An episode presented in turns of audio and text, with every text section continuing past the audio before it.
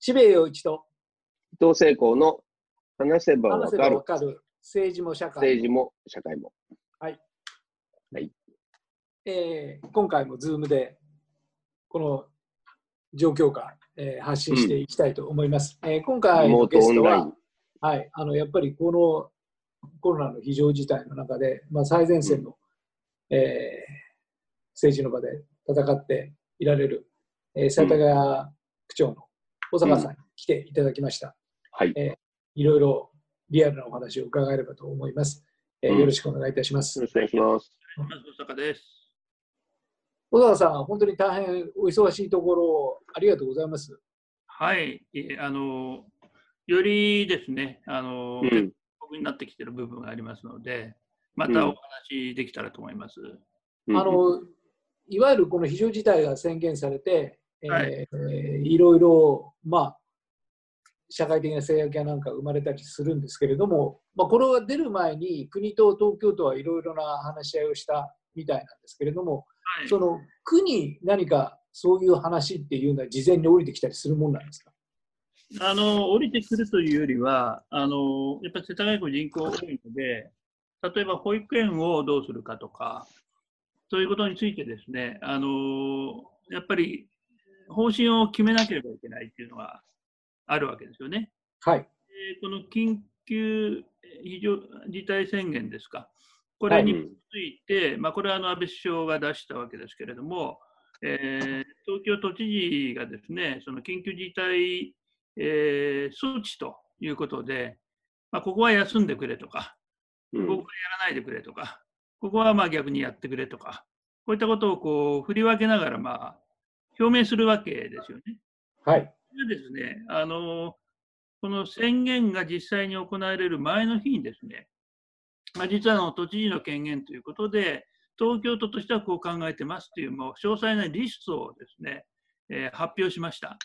えーはいその翌日に宣言があって、瞬く間にその,、まあ、その措置ですか、それが実行されるというふうに一応考えたわけですが、ここがあのやっぱ歯車がこう噛み合わずにですね、まあ、国の方が、実はこれちょっとまた変な話なんですが、これ民主党時代の法律ですよね、特別措置法っていうのは。うん。まあ、ある種その、この感染症対策で、その知事にその、まあ、投げると、権限を、こうなってるわけなんですが、そこにですね、なんか直前に政令を改正したらしくてですね、あの国と相談せえという一言を入れたようなんですね。ということで、結局あの、例えば、えー床屋さんとか美容院、これについては、小池知事のお要請の中にはちょっと休んでほしいというのに入っていた。ところが、うんまあ、これはその入れるべきではないというふうに、あの議院運営委員会の国会での答弁で、えー西村担当大臣はしたり、まあ、見解がこう大きくこう、えー離れたわけですね。で特にホームセンターどういうふうに扱うかとか、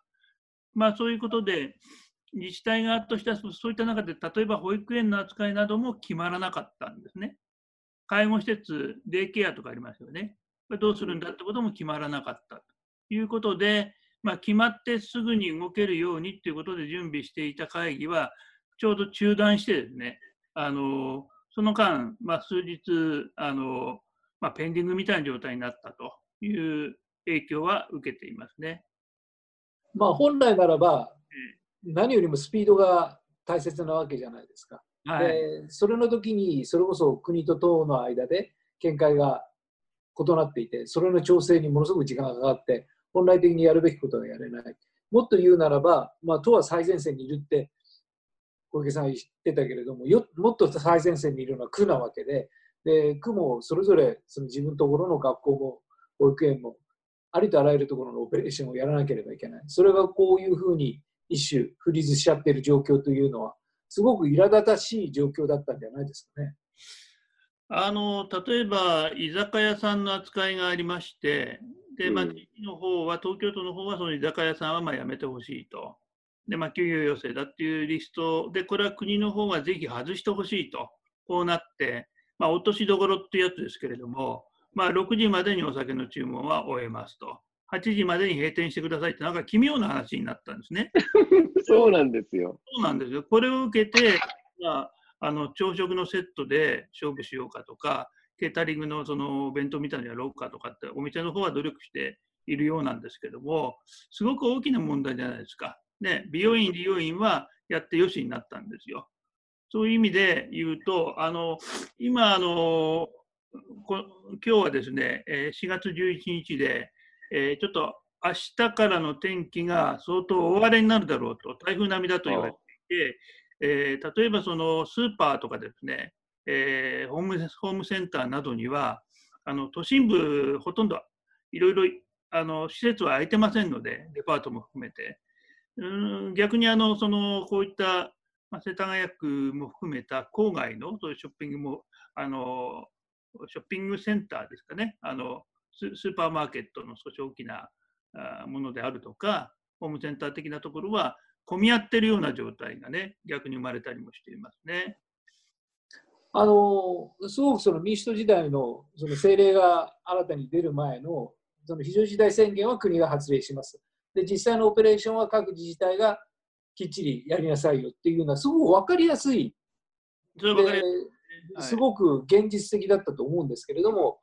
それがひっくり返っちゃったことによってこういう混乱が生まれているような気がするんですけどどうなんでしょうか？それで、まあ、一種あの都の方があの、まあ、強めに強めって言ってもこれはあの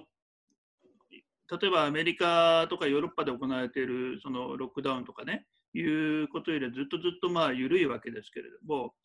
ただその都の,、まあその項目もあのこれは厳しすぎると経済が滞るということで、まあ無理まあ、かなり緩めろということでこうバトルがあったわけですね。ところがなんか今日あの先ほどなんかニュースを見ていたらですね安倍首相の方があのいやもうちょっとこう強めなきゃいけないんだと。で接待を伴う飲食は全国一律、えー、控えてほしいみたいなことをまた言い始めたりしてですねちょっとこれ何なんだというふうになってきてるんじゃないでしょうかね。としてもすごく。事態宣言これこれはまあ、これ以上の法的措置はないので、特別措置法以外の。そうすると、やはり、もう最大の効果をその出していくためには、あのまあ、都と国がこうやってその相当期間、まあ、2日、3日要しましたからね、宣言したからと。なんか、あの、どこまで、えー、本気なのかみたいなところで、いろいろ迷いとか、特にあの、お店をやってる方なんかは、まあ、本当にこの間売り上げなかったわけですから、あの、自分ならやりたいっていう気持ちも分かりますよね。そういったところで、あの、とてもその混乱を極めているんじゃないでしょうかね。で、保坂さんね、はい、なんかこの、えっ、ー、と、じゃあ、えー、理髪店はいいか悪いかとか、えー、美容院はいいか悪いか、居酒屋は何時だとか、いろいろやってるところに、どうしても利権団体からの陳情で動いているものと動いてないものみたいなのが見えちゃうんですけど、どうなんですか、これ？あそのそれはあると思いますよね。あの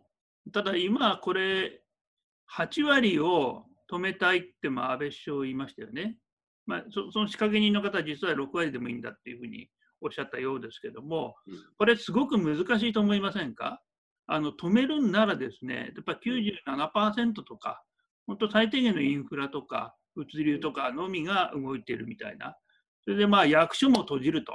いうぐらい徹底した、まあ、いわば人の動きをシャットアウトするってことをやってる国もあります。これなら、まあ、あのある種考え方としては分かりやすいしでそこまでやれば多分そのえー、その新しい感染者っていうのはあの2週間以上経っていけばだんだん減っていくと思いますけど、まあ、8割とか6割というと、まあ、相当動いてる感じもあるわけですね。あの慎重な人はやっぱり家にこもってずっと耐えているけれども、あまり気にしないで出かける人もいると。で、まあ、その大体その事業者、会社の方は、まあ、来れるんなら来いっていうことで、やっぱりその事業所としてこう休んでるところってすごく少ないわけですよね。あの半分を超えてなんかいないと思いますよ。やはりあの3割とか、あの大きな企業はテレワークで全部転換できます、そういうところもありますけれども、中小とか多いじゃないですか。そうするとやっぱり6割方ね、その企業とかも普通に営業してるというふうな状態のその、まあ、緊急事態というのは、とてもそのバランスを取るのは難しいんで、でやはりあの保育園をどうするかっていう問題なんかも非常にあの判断迫られるんですけれども、あのまあ、これだけ社会が動いている以上はですね、あの例えば介護とかそういうところで働いている人、あるいはその物流や金融、これもあの今動いてるわけなんで、まあ、あのなるべくあの規模をこう縮めながら、まあ、保育なんかもま継続すると。で介護にしてもあのこれ継続しないと命に関わる場合もあるということでやってますけども、まあ、ちょっと綱渡りの日々ですね。あのまあ、世田谷区って人口が多いからそれ必然なんですけれども感染者も東京都の中で多いじゃないですか。はい、でそうすると、やっぱり区民の人から区長、もっとこれ止めなければいけないから、こうしてくれ、ああしてくれっていう、そういう直接的な声っていうのがいっぱい届くんじゃないですかね。そうですね、届くんですけれども、意外とその会社を休みにしてくれっていうのはほとんど来ないですね。はい、でものすごくやっぱあったのは、その学校の休校をですね、まあ、あの基本休校なんだけれども、3日に1回ぐらいあの午前中だけとか、いうことで、部分登校っていうのを、まあ、あの当初打ち出したんですが、これには非常に危険だということで、あのなんとかそれやめてくれっていう声だとか、あのまあ、保育園についてもやっぱり心配の声とかいただいています。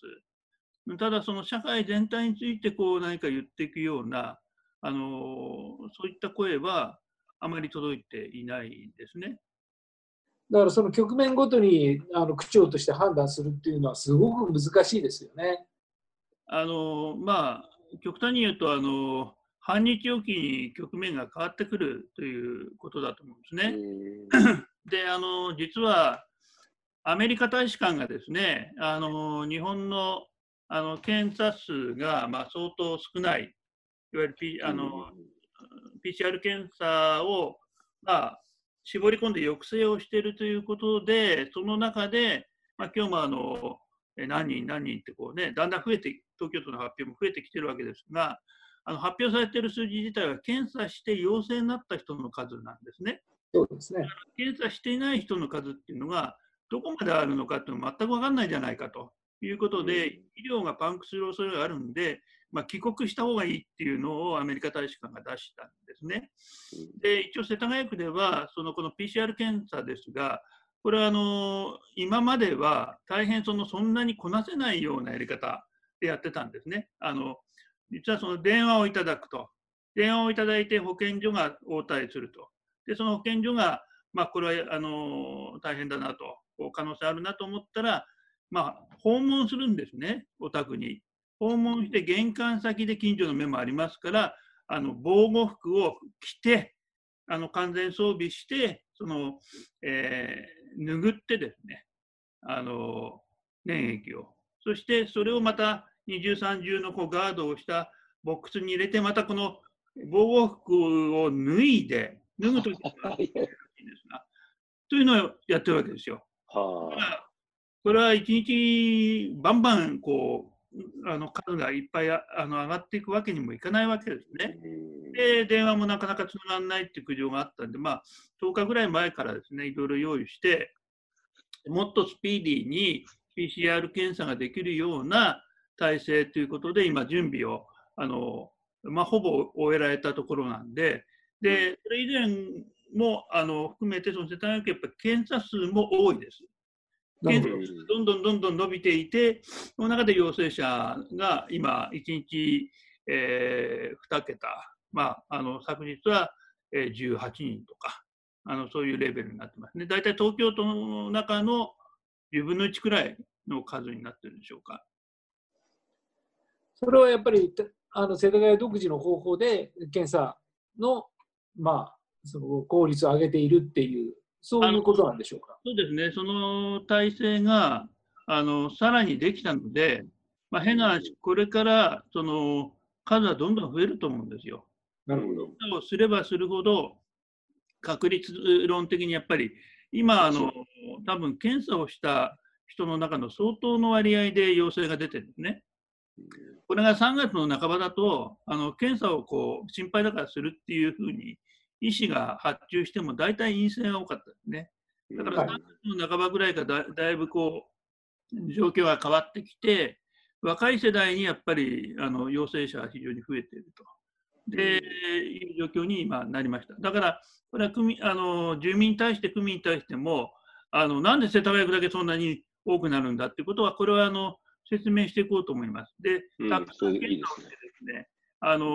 もうとにかくあのあまり待たされずに、あのスピーディーに検査をして、それで陽性が分かった場合で、その症状によってやっぱりあの心配であれば入院につなぐ。あの、そういった体制をとって、その重症者を出さないっていうね、あの状況に入ってきてるのかなと思います。草加さん、その、さっき脱いだり着たりじゃない、まあ、やり方っていうのは、例えばどんなやり方に切り替えていくんですか？あのこれはだから専門のその検査センターを作って、えーまあ、そこで、えー、次々と受け入れていく、まあ、訪問訪問したわけですね。訪問していたやり方ではなくて、来ていただくようなやり方。ああ、受け入れてるんですね。はい、あの考えてやっております。それから検査する人自体を増やす。これはあの実はあの世田谷区内の病院と、それから医師会ってあるんですよね、開業医さんの。まあ、そこで合同医療関係者会議をやりまして、まあ、実はそのこのコロナの治療の場は結構大変なことになってんだと。いうことで、その病院の院長もまあ非常にあの火事場のような状態になってるわけですが、まあ、区としてそういう情報連絡会やりたいって言ったら、もうあの一つ返事でみんな集まってくれたんですね。その中でコロナ治療をこうかなり専門にあのいっぱいや積極的にやってるところをのお話だと、やっぱり非常にその、まあ、言われてる以上に危機はひどくてですね、あの N95 っていうマスクがあるんですね。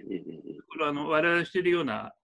あのマスクではなくて、まあ、医療従事者用のもう完全、まあ、防御できるっていうマスクなんですが、これはあのもう世界的に不足していて、まあ、厚生労働省はついにあのこの、えー、マスクは当面手に、えー、入らないと。でよって再利用の仕方を今検討している。つまり何回も使えっていうようなこの通知を出してきたり、現にその大事なそのまあ、いわばその装備品がですね、マスクもあの防護服も非常にもうどんどんどんどん減ってしまうというような状態にあるんだと。で、これだけいろいろ治療が大あの医療崩壊させないために緊急事態宣言したわけですよね。にもかかわらずそのとこ、そこのところは全く改善をされていないと。それは大変だと。そしてまた、医療機関でもやっぱり検査がすごく多くなっているんですね。でここのところを分離できればっていうようなお話があって、でそこであの今のそのセンターの話もあのそういうのは必要ですねっていうことで一挙に進んだっていうこともありました。あの集中治療のその病床が足りない、それからそれを増やしていく、それからいわゆるそういう重症の患者でない人たちを別な形でホテルやなんかでえー、隔離するみたいなそういうオペレーションが行われてますけどもこれはその区がある意味最前線になって行うようなものなんでしょうか？この辺がその日本という国があのまあ 実はそのあのダイヤモンド・プリンセス号の時にはまだ区内にそういったその感染の話はほとんどなくてですね、まあ、ある種客観的に見ていたようなところでしたけれども、あの時の混乱がありましたよね。はい、どうしてこんなあの手際があのこうずれてるんだというようにいろいろ感じられたこと多いと思うんですけども、まあ、実際ですねあの、えー、その医療現場にもあの、まあ、国や東京都から具体的にそのあの今までのやり方を変えてその保健保健保健所がこう個別訪問してねあの調べていくっていうような数じゃなくなってきてるわけなんで、希望されてる方が。だから、それをこう、じゃあこう変えてくれと。で、ドライブスルー方式もですね、3日くらい前、あのですから、えー、4月のその緊急事態宣言をした直後くらいに、ようやく安倍首相が、やっぱり検討すべきじゃないかみたいなことを、急にね。この議論を知ったんだっていうぐらいの話で、まあ、結局その誰がイニシアティブを取ってそのグランドデザインを書いて引っ張ってるのか、全くわからない状態で、で我々の周りにはやはり陽性になっていく人がこれからもどんどん増えていくと。こういった中で、その医療のキャパシティに限りがあると。で、そのホテルにしても、まあ、あのこれ確保したことはいいことだと思いますけれども、そのホテルに入って、じゃあどういう形でその看護されるのか、あのいうところの、まあ、まあ、仕組みはまだまだ動いてないですね。そうですね、見えてないですよね。困ると思いますけど。じゃあ、その保健所にある程度の検査センターみたいなものを作って、えー、検査を、効率を上げていくっていうような判断やオペレーションは、それはもう世田谷区は独自でやらざるを得ないまあ、やらざるを得ないし、まあ、そのことについて、これはあのとりあえずその医療っていうのはですね、あの都と区のあの役割分担では圧倒的にこれは都なんです。東京都なん、はいはい、ベッドはどのぐらい割り当てるとか。なんだけれども、その東京都自体もそのどんどんどんどん膨張してるわけですから、やはりあのそういう提案、まあ、こういうことをやりたいということに対して、まあ、これはあの、まあ、追認するというか、いうことで、まあ、理解してくれてると聞いています。なるほど、なるほど。えーまあ、あの別の区でもですねあのテントみたいなのを作りながらあの、まあ、検査のデポを作ったというようなニュースも流れていますのででもやはりあの日本の国としてですねあのこの感染症対策ってやっぱり国家なんですよね。だから総司令部はですね厚生労働省なんですね。で、その厚生労働省の方針が、検査増やすなっていう方針だったじゃないですか。はい。で検査を増やすと医療崩壊するからってこと、検査をするなっていうか、まあ、なるべくあの極力絞ろうっていうことでやってきて、で、今この段になってきて、やはりそうは言っていられなくなったっていうことなんで、バタバタ感がすごくありますね。そうですね。それで、えっと、まあ、医療崩壊するから来るなって言ってたけど、もう院内感染がこれだけ広がっちゃってると、果たしてそれなその案が最初良かったのかっていう感じになりますもんね。そうですね、それでも、まあ、お話を聞いていて、そのまあ、非常にあの頭が下がるのはですね、今、そのまあ、コロナウイルスのその感染をされた方の治療って、まあ、すごくやっぱり院内感染の危険もあるじゃないですか。それからその防護服とかマスクもなかなか足りない中で、まあ、必死になってやってるわけですね。で、ところがそのリアルな話ですね、この治療をやればやるほど、病院経営は、まあ、あの赤字になっていくという、まあ、そういった実情もお話になりましたね。例えば、あの熱があって、その相当疑いがあるねって、まあ、検査に回す。であの帰ってくるまでの時間がありますよね。数日、あの1日、2日待ちますよね。その時に、例えば個室に入っていただくと。で、普通だと個室っていうのは2万円、3万円っていうあの差額がありますよね。その代金は取れないということがあったりとか、あのまあ、いわばそのコロナウイルス治療をどんどんやれば、あのなんかインセンティブとして何か評価されるっていうことよりも、逆にあのリスクとしてですね、院内感染のこうあの、まあ、何か出ればですね、全体として信用を失う。と。どんどんあの手術とか伸ばしてるそうです。もう伸ばせるものは全部伸ばせて、伸ばしてるそうなんで、だから意外とその、今、パンパンな状態でやってるんだと。いうことが分かったんで、その中で、まあ、逆算して、この区としてできること、まあ、地域医療をどうやって支えるか。ということは、あの相当だからあのこう参入したのがちょっと遅かったっていう反省もありますけれども、まあ、あのこれからでもあのしっかりやりたいと思ってますね。そうですねですからその、まさにその最前線、現場の状況というのはそれだけシリアスなのにもかかわらず、それこそ異常事態のオペレーションも、それこそ政治的な思惑で保留状況が生まれる。で、それこそ医療のインセンティブに何か本当なら提供しなければいけないんだけれども、安倍政権から出てきたのは何百億使ってアベノマスクを配るっていう、およそ、まあ、海外からも。466億円ですよ、総費用。で、そのお金って、まあ、誰が考えても一体何なんだろうっていう、それこそ最前線にいる区のね、行政庁としては勘弁してくれるって、そんな感じありますよね。渋谷さんね、やっぱりちょっとこれ、本当に深刻な問題なのは、あの検査しますよね。で、はい、若い世代多いんですよ、その、はい、陰性になっていくのは。で、あんまりそのダメージがないと。熱はあった。はい、であの、検査を受けに来た。で、まあ、比較的その あの、すぐ入院っていうところまで行かない人たちが、あの相当これから増えてくると思います。で、そういう人たちに対して、例えば韓国では、えーと、10箇所かな、その健康保養センターみたいなところを作って、そこに医者も入れて、まあ、そこはしかし隔離施設だと。で、あの最終的にウイルスがなくなるまでいてくださいねというところを作ったそうです。で、多分466億円あればですね、まあ、全国でもう使われていない、例えばグリーンピアとか、今この観光機器で、あのー、まあ、大型保養施設等が空いてるはずですよね。そういうところを抑えて、あのー、できるじゃないですか。できたんですよね、あれを使えば即座に。このななんていうかね、全体を動かすその、えー、計画というか、指導性みたいなものが見えずに、やっぱり国民の皆さんに自粛、えー、とにかくあの守ってくださいと。で、なんとか、えー、こうしていきましょうと。まあ、それはそれでやる必要あると思うんですよ、この感染を広げないためには。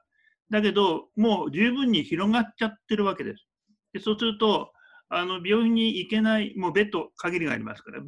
病院に行けない人が自宅で静養しましょうねっていうと、自宅で相当の確率でやっぱり移ってしまうんですね。だって院内院内でもあの感染症専門の病院でも院内感染あるぐらいですから、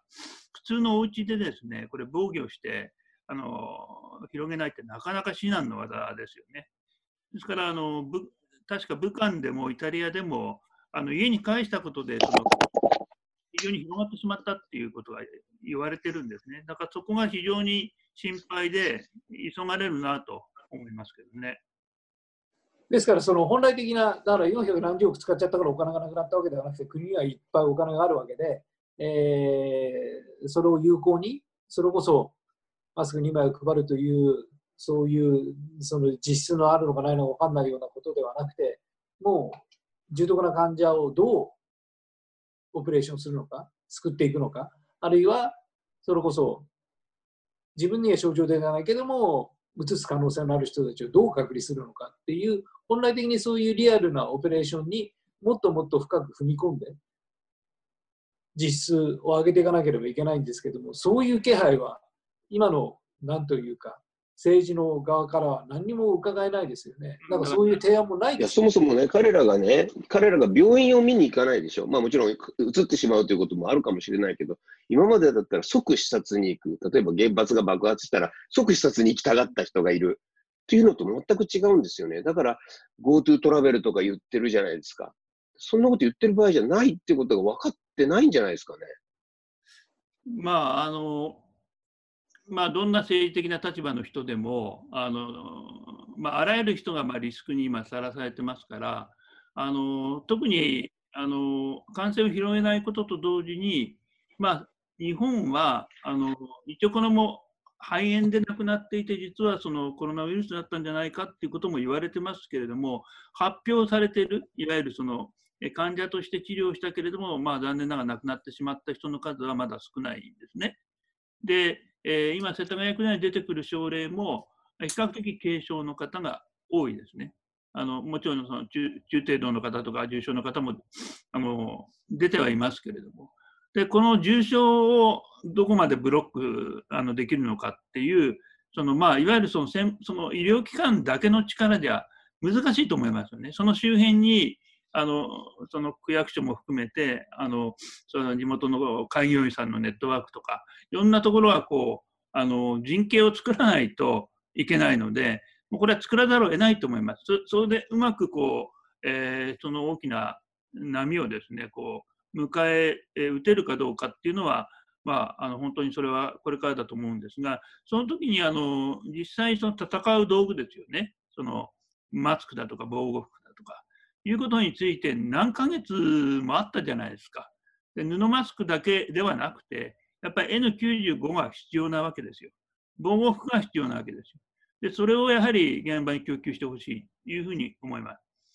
だからその、はい、そうですよね。だからそのリアルをどう体現するのかって、そのリアルなところからどういう政策を生むのかっていう、だからマスク2枚配布っていうのは、やっぱりその伊藤さんがその現場にあの政治家がいないっておっしゃってたけども、僕は現場に政治家なんか行ったもらっちゃ困ると思う。だから安倍首相がどっかに行くなんて、そのオペレーションでどれだけ無駄なエネルギーが消費されるのか。でも、伊藤さんのおっしゃる通り、リアルを分かってないからそういう政策が出てくると思うんですよ。だから本来的にはちゃんとした想像力を持って、その医療現場に行かなくても医療現場に行った以上のリアルの政策をどれだけ組み出せるかっていうのが、やはり政治家の能力なわけで、それがやっぱりないから、見当違いの政策が生まれてきて、で最前線にいらっしゃる保坂さんみたいな方が、本当に今、このマスクが足りないんだから、これをどうにかしなければ、それこそ検査体制をどうにかしなければっていう、そういうリアルを感じて、すごく苛立ちながらも動いてらっしゃるっていう状況。だからそれをどういう形で、そのなんというか、政治の現場に反映させていくのか、ぶつけていくのかっていうのが、でもこれからますますそういうのってあらわになっていくと思いますけどね。そうですね。あの、まあ、あの、私だけじゃなくて、これも結構自治体がそれぞれ発信してますけれども、まあ、今あのお話したようなことは直接ねあの、えー、西村大臣にもあのちょっとぶつけようという機会を探っていますしそれからあの渋谷さんもう一つの、まあ、問題はですね結局その医療の現場は非常にあの大変だということと同時にここであのフリーズをかけて久しいじゃないですか、まあ、3月4月もだんだん半ばになりましたねそうするとその間、まあ、収入がないよというまさにそのえー、ロックフェスを支えているようなアーティストや皆さんもそうでしょフリーランスの方が多いじゃないですか。で、長いってやっぱフリーランスの方すごく多いんですね。映像関係の方とか、コマーシャル関係だとか、いうのが軒並みですね、皆さんこうあの仕事が入らなくなったと。で、飲食がその後やはりここへ来て、あの非常にもう厳しいどころの話じゃないと。いう状態になっていて、で、区として緊急融資やってるんですが、リーマンの時に、まあ、相当1年以上かけて、2000件ぐらいの申し込みがあったんですね。いわゆる無利子、信用保証料、えー、区で持ちます、まあ、500万円のあの融資という、でこれの2000件がですね、えー、もう2週間経たない10日ぐらいでもう突破しちゃったんですね。でもうね、あの電話が取りきれないぐらいなんですよ。それと、それは今、あの、500万円っていう事業をやってる方の融資ですよね。で、もう一つ、あと、小口の資金っていうのもあるんですね。10万円とか20万円とか。社会福祉協議会の。そっちも電話取りきれないんですね。で、そういう意味で、この、その医療のピンチと同時に、その、やはりこの社会経済、その特に、あの、その全産業ですよね。で、特に大企業じゃないところで、あの非常にピンチがこう進行していて、えーまあ、今、あの国が30万円1回上げるっていう条件作りで、いろいろまた2点、3点してます。それからあの、まあ、休業したらね、100万円、200万円ですか。あのまあ、これ、東京都も休業の、えー、お見舞いお見舞い金というかですね、あの協力金みたいに出すと言ってますけれども、とても足りないですよね。東京であの店を経営していくのに50万円もらっても、あの従業員の給料、それから家賃、そういったものがあの考えたときに、やっぱとんでもないことが今起きてるんじゃないかと。まあ、あのいわゆる不況という言葉で、えー、言えないぐらいの経済、えー、崩壊ですね。生活崩壊。これをどうするという問題こ、このもう出始めていると。で、数ヶ月後にはえらいことになるというふうに思いますよね。これに対するがちょっと本当に必要だと思いますよね。ですからそういうなんか本当の生活を支える、まあ、お金っていうんですかね。そういう資金ということの補填というのをもうやっぱり本当国レベルでやっていかなければいけないんですけれどもそこで出てくるのがやっぱり30万円っていうえっていう、それで何か解決するんだろうかっていう金額、でそれもいつもらえるかわからないっていう非常にややこしい手続きっていうそういう中で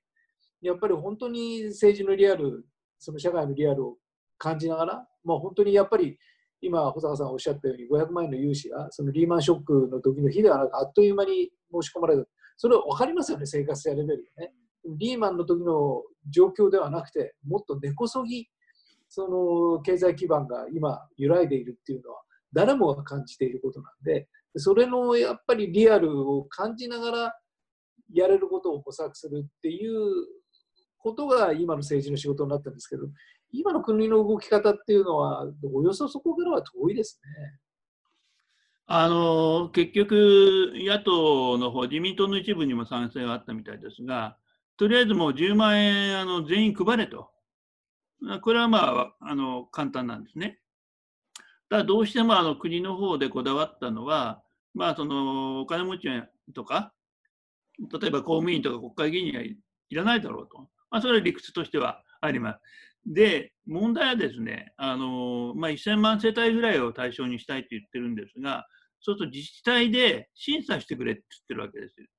で、収入が半分になった方が対象だというんですが、まあ、特にフリーランスなど考えてみると、収入が半分になるってことなんですが、前の年のあの所得証明できますけどね、あのオーダーが電話やメールが来なかった証明ってできないですよね。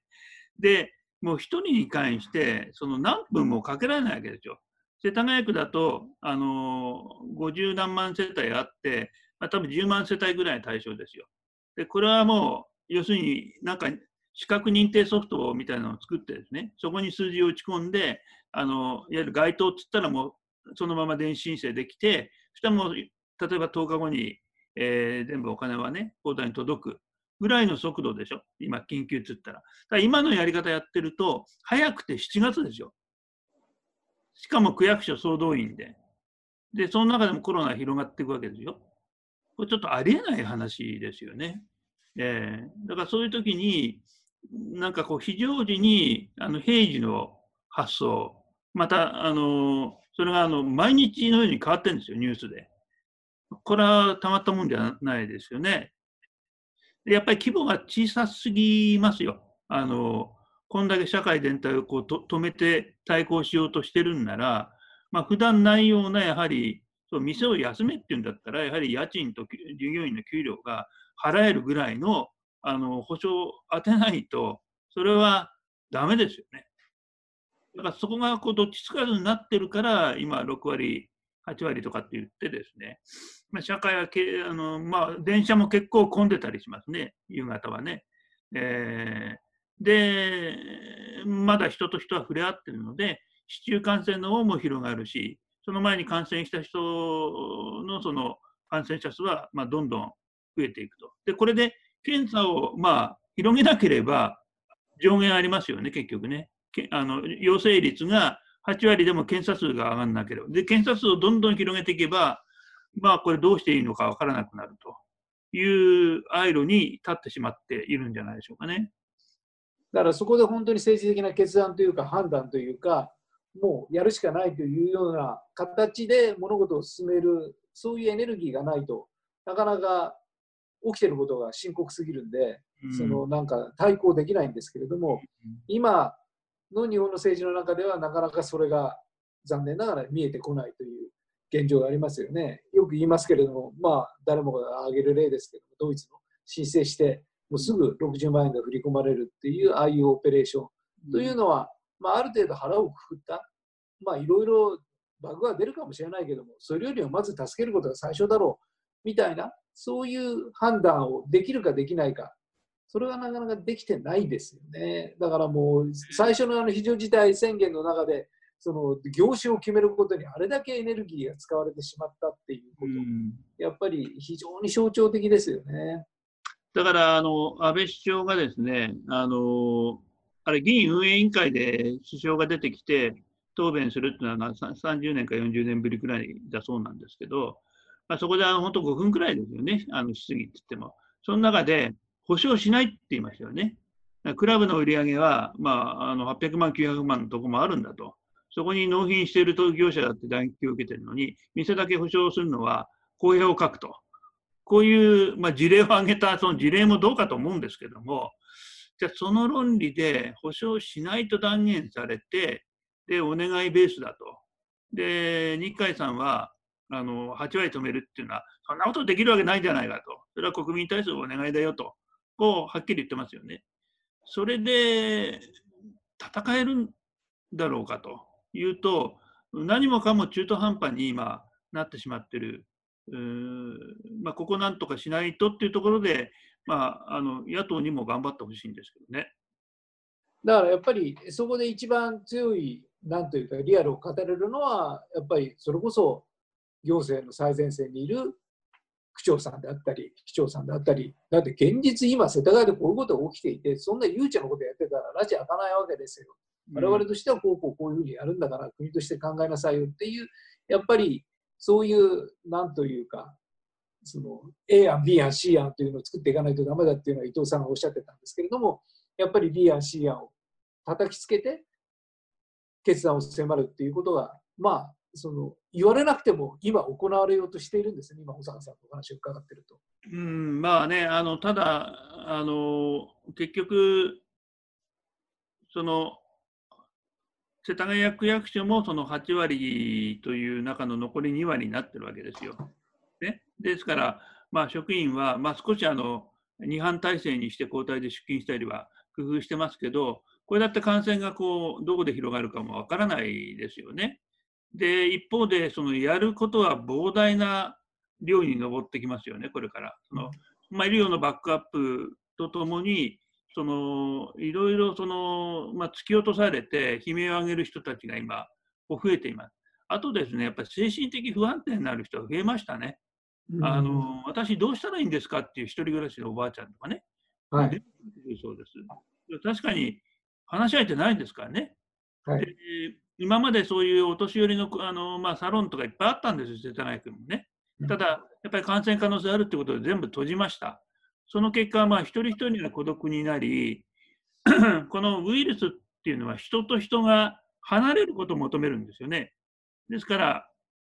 あの2メートル間隔で並ぶとか、なるべく喋らないとかいうことなんで、まあ、本来人間が生きていく上で必要なあの自分は一人ではなくその、まあ、たくさんのこう、まあ、友達がいたり大切な人がいたりするそういうつながりがあるんだっていうことでこう支えられてる部分って結構多いじゃないですか。それと健康に結びついてるじゃないですか、そこがばっさり切られていくような人たちも増えているんでだこれからもう本当に修羅場が始まるのかなと。でたとえウイルスが、まあ、運よくねその暑さに弱くないって言われてるけど、まああのまあ、奇跡的にこう暑さに弱くてですねだんだんこう、まあ、減っていくということがあったとしてもその後遺症自体の傷がもうものすごい広がってるなということを感じますよね。なるほど。えーと、これからも、まあ、このポッドキャストでいろいろな形で、はい、それこそ市民生活の最前線のリアルっていうのを、えー、検証していきたいと思いますので、はい、あの本当に戦いのさなかお忙しいと思いますけれども、はいはい、あの貴重ないろいろなお話をこれからも伝えていただければと思います。今日はお忙しいところどうもありがとうございました。はい